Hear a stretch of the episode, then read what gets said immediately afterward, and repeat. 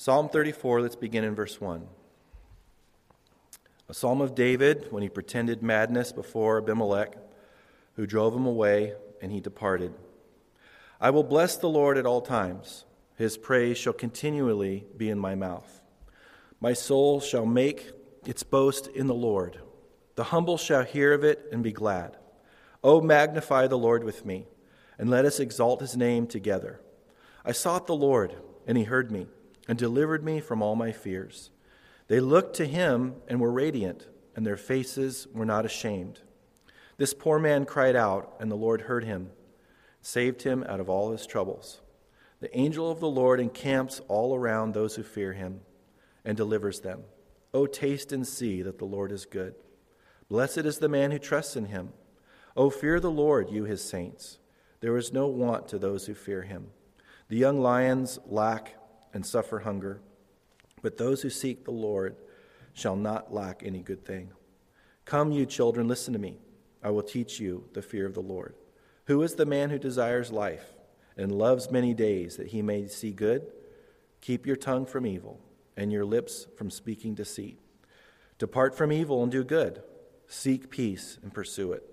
The eyes of the Lord are on the righteous, and his ears are open to their cry. The face of the Lord is against those who do evil, to cut off the remembrance of them from the earth.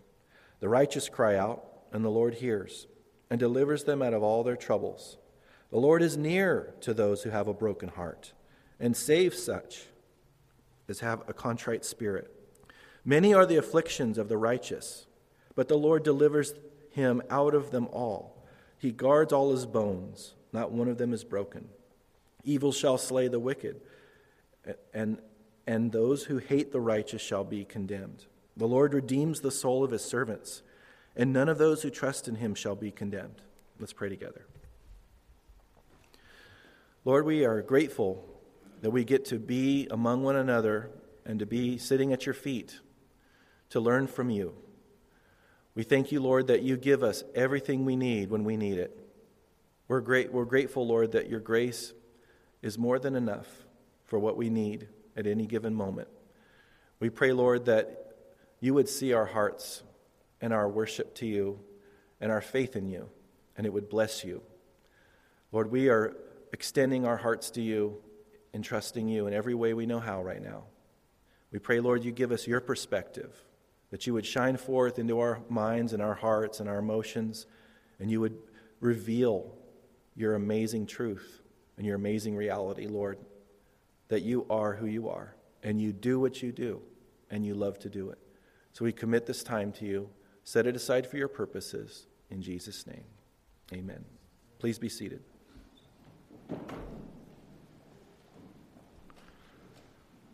We need to look at our God, to our God, and gaze upon our God together as a family here this morning. All of us are still, um, many of us anyway, still reeling and in shock, losing our brother. Uh, but we need perspective.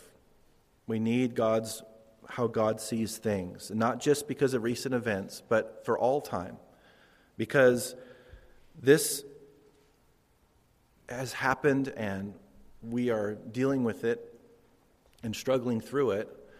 But this isn't the last thing that we'll have to face in our lives, for sure. And so God knows that he wants to give us perspective today. He wants to minister to us and help us, give us his how he sees things, but not just for today. He wants to sow some things in our hearts and in our minds for the future. And some of how the how we can kind of even function, how we're functioning today, is because of that which he has sown into our hearts in the past. And so he wants to continue to do that and, and, and get our perspective in the right place and have a proper perspective. Whenever we face tragedy as believers, it's even as believers, it's very tempting for all of us, myself included, um, to relate to God and our, through our circumstances in a way that uh, is not a, is not how he would have us see things, or he wants to redirect our focus, because our emotions and our mind and the situation tear us and move us and and and distract us from having the perspective that uh, we need to have. We want, we need to have his uh, perspective, because he know, he knows that his perspective is the right perspective. His perspective is the true perspective, the, the true reality. And so often in these Psalms, as we go through these Psalms in our devotions and other times, the psalmist starts out in despair. And I love that. It's very comforting to me, because it, it shows us that we don't have to pretend something that's not there in our lives and in our hearts. So the psalmist just comes before God and, and even says things that don't represent faith in him. He's just being honest with his feelings and what's going on, pouring out his heart to the Lord. And so often, the Lord, and most often, the Lord takes his heart, and by the time he gets to the end of the psalm, he has a completely different perspective, because God has lifted his head. Just as a uh, parent would take the head of the child that's upset and lift the head up and say something precious to that child that that child needs to hear. That's what God does for us. And so we can question in a tragedy God's judgment. We can question his character. We can question his love for us. We can question uh, that he's not sovereign, that he makes mistakes, that he doesn't, he what he allows isn't, isn't uh, he's not sovereign in those things. And, and, and God's word says something entirely different. So this morning, I believe the Lord would have us to put on biblical lenses to be able to see what we are experiencing and also what we will experience through his perspective and how he sees things. And Psalm thirty-four will help us do that. The heading at the beginning of the chapter there says, a psalm of David when he pretended madness before Abimelech, who drove him away and he departed. So we need to know the context. The context of Psalm thirty-four is that David is fleeing the pursuit of Saul. King Saul is after David. David's already been anointed to be king, but he's waiting for God's timing regarding that him being raised up.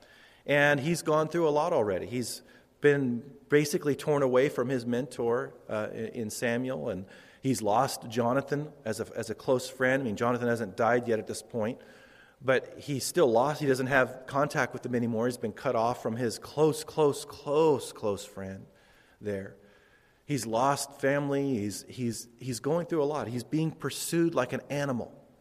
Saul is pursuing him, and he's running uh, for his life. And he comes to this priest, Abimelech, and he needs food, and and the, he gives him the show bread, and um, he eats that and, and gets sustenance there. He has, and he gets a weapon. He gets he gets this uh, Goliath's sword. A lot of good that did for Goliath. Didn't help Goliath, but he gets a sword there. And then someone from Saul's kind of administration comes, and he flees again, and he flees to a cave, a cave called uh, Adullam there, and his brothers and those from his father's house hear about it, and they come to him, four hundred men.